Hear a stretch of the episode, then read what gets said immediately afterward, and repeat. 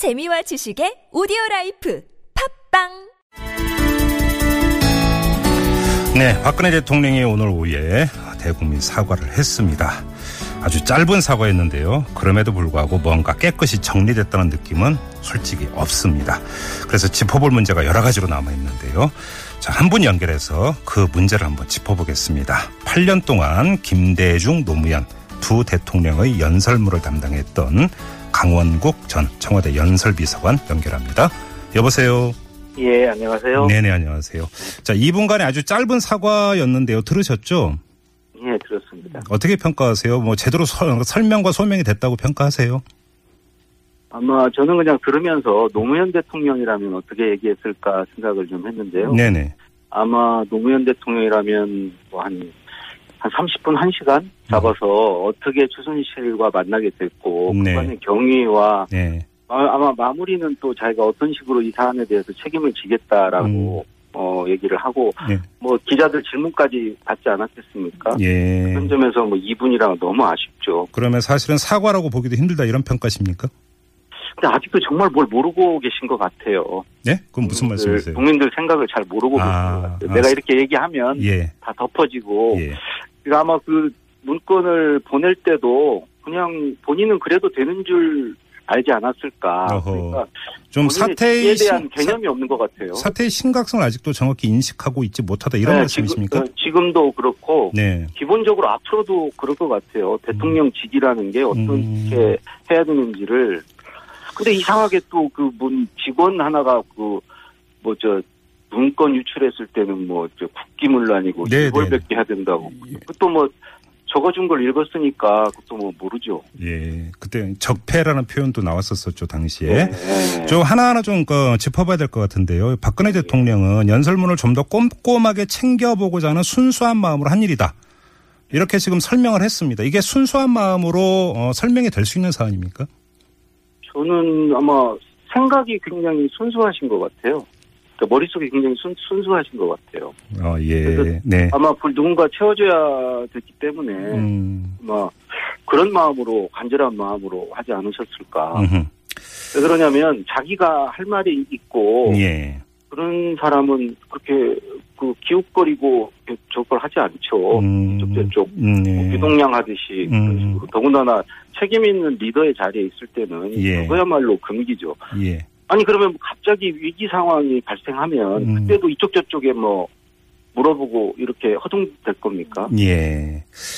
저 그리고 또 하나 지금까지 이제 그 JTBC가 공개하면서 이제 세상에 알려지게 됐던 유출된 연설문 있지 않습니까? 이제 그 최종 네. 시점에 아직까지 확인된 걸로는 2014년 3월 이 드레스덴 선언문인데 예, 예. 이 관련해서 박근혜 대통령은 청와대의 보호자 체계가 완비될 때까지만 그 일정 기간 동안만 최순실 씨가 보겠다 이런 설명이었거든요. 그런데 2014년 3월이면은 박근혜 정권이 출범하고도 1년이 지난 다음 아니겠습니까? 예, 근데 예, 예. 이때까지 보호자 체계가 완비가 안 됐다라고 하는 걸 납득할 수 있는 이야기일까요, 이게? 둘 중에 하나죠. 대통령이 전혀 준비가 안 됐다는 얘기일 수도 있고 예. 준비가 안 된 상황에서 이제 대통령이 됐다고 할 수 있고 네. 다른 하나는 그 1년 반 동안 1년 넘게 그 참모들이 바보였다. 네. 무능한 참모들이 음. 다 음. 어, 밑에 포진해 있었다. 네. 둘, 둘 아니고는 뭐 저건 그 설명이 안 되는 것 같은데요. 예를 들어서 예. 대통령이 모자라면 음. 청와대 참모들이 예, 도와주는 게 시스템이잖아요. 그게 보호자진이죠, 이제- 그게. 예, 예. 그렇죠. 예. 그래서 있는 거잖아요. 네. 근데 대통령도 안 돼. 보좌진도 역량이 안 돼. 음. 그래서 밖에다가 도움을 요청했다는 건데 네. 아니 그게 정말 나는 이해가 안 돼요. 그 음. 국민들은 정말 그런 대통령을 그동안 대통령이라고 어 그랬다는 게참 음. 부끄럽습니다. 네. 그리고 대통령이 오늘 사과를 하면서 자세한 설명이 거의 없었기 때문에 저희가 알아서 하나하나 좀 체크를 해 봐야 되는데 오늘 뭐 사과에도 불구하고 이게 어떤 경위와 어떤 루트를 통해서 최순실 씨한테 연설문이 건네셨는지는 전혀 네. 내용이 없습니다. 그러니까 사과문에 없는데 그런 거 이제 기자들이 질문을 하면 다 답변을 했어야죠. 그러니까요. 그런데 아무튼 JTBC가 보도한 이 연설문 내용만 놓고 보더라도 특정 수석실에서 유출된 거라고 보기 힘들 정도로 분야가 망라돼 있지 않습니까? 그러면 이게 지금 어느 단위에서 그럼 실무선이 최순실한테 전달을 했다고 봐야 되는 걸까요? 제가요 오늘 그 대통령 그 사과 말씀 있기 전에 네.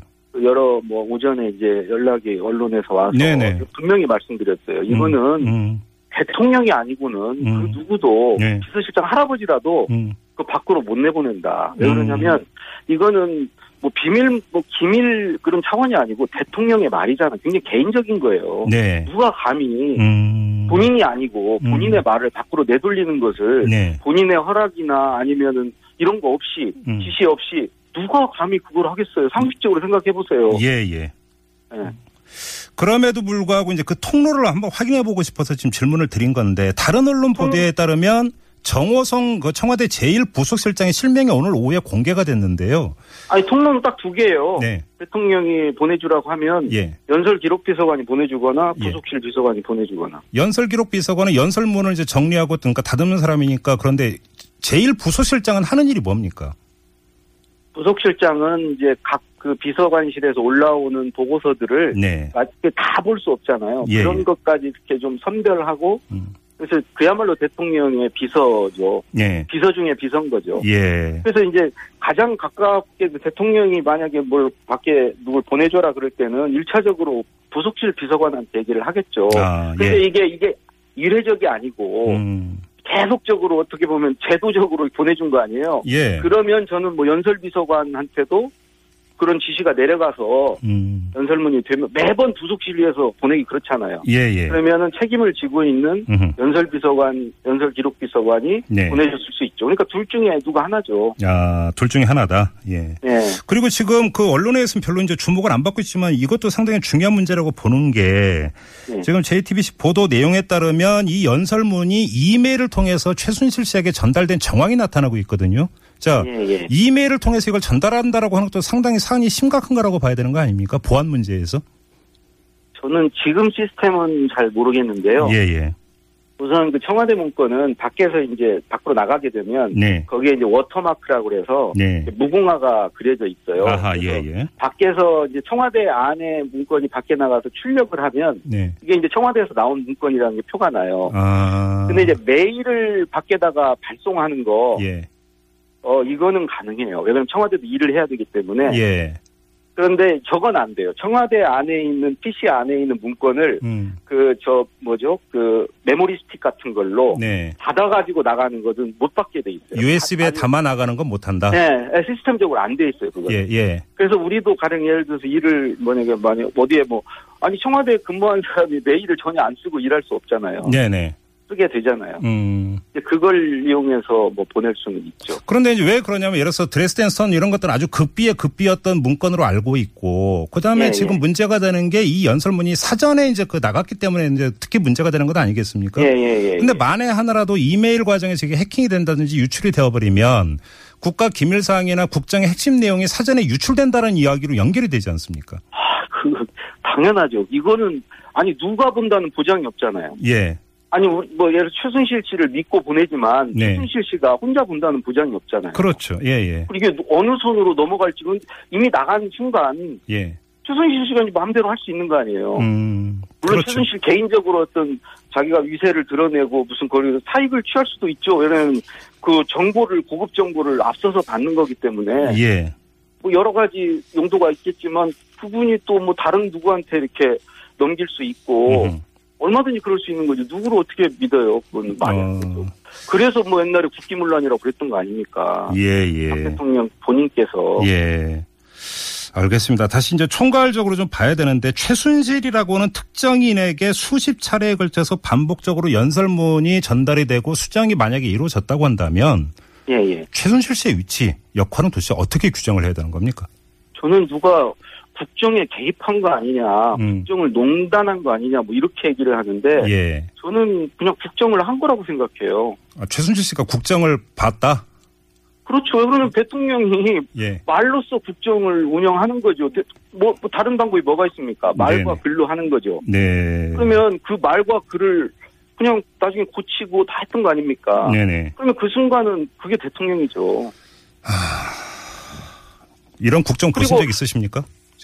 아니 저는 도대체 뭐 이게 있을 수 없는 일이란 말 평소에 많이 쓰잖아요. 예, 예. 근데 지- 정말 이 경우야말로 있을 수도 없고 있어서도 안 되는 일이라고 생각해요. 음, 그, 그, 이거 하나만 더 확인해 볼게요. 지난 8월 15일 광복절 경축사가 이제 논란이 됐던 게 안중근 네. 의사께서 차짓한 하얼빈의 감옥에서 사망했다.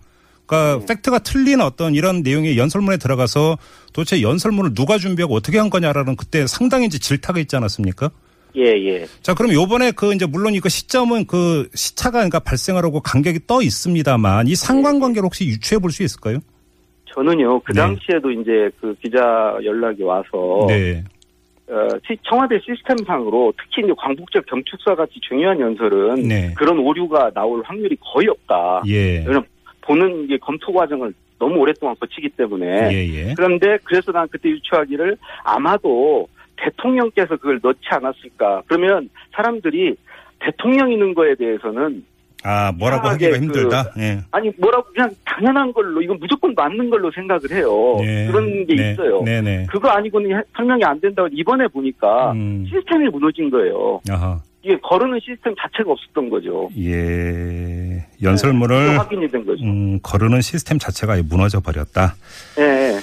그러니까 노무현 김대중 대통령 때는 네. 절대 그 공식 라인을 벗어나지 않았어요. 음. 근데 이제 이명박 대통령 때 와서 연설 비서관 아닌 사람한테도 막 써보라고 그러고 이 사람 저 사람 비서실장도 쓰고 예. 그러다 마음에 드는 것을 취하는 형식도 취했어요. 예. 근데 그건 이미 청와대 아니지만 그것도 시스템에서 벗어난 거죠. 알겠습니다. 이제 마무리해야 될 텐데요. 한번 그 이전까지 한번 마지막으로 체크 짧게 이- 이거 하나만 더 질문 드리겠습니다. 연설문이 네. 완성이 됐어요. 근데 이게 좀 전문가라든지 누군가에게 한번 먼저 읽혀보고 어떤가 이렇게 물어볼 수 있지 않습니까? 아, 그거는요. 네. 그렇게 그 기밀인데 그거를 누구한테 아, 그러니까, 그러니까. 밖에 시스템 바뀌는 사람한테는 절대로 보여주지 않는다. 당연하죠. 그건 음. 요즘에 큰일 나죠. 알겠습니다.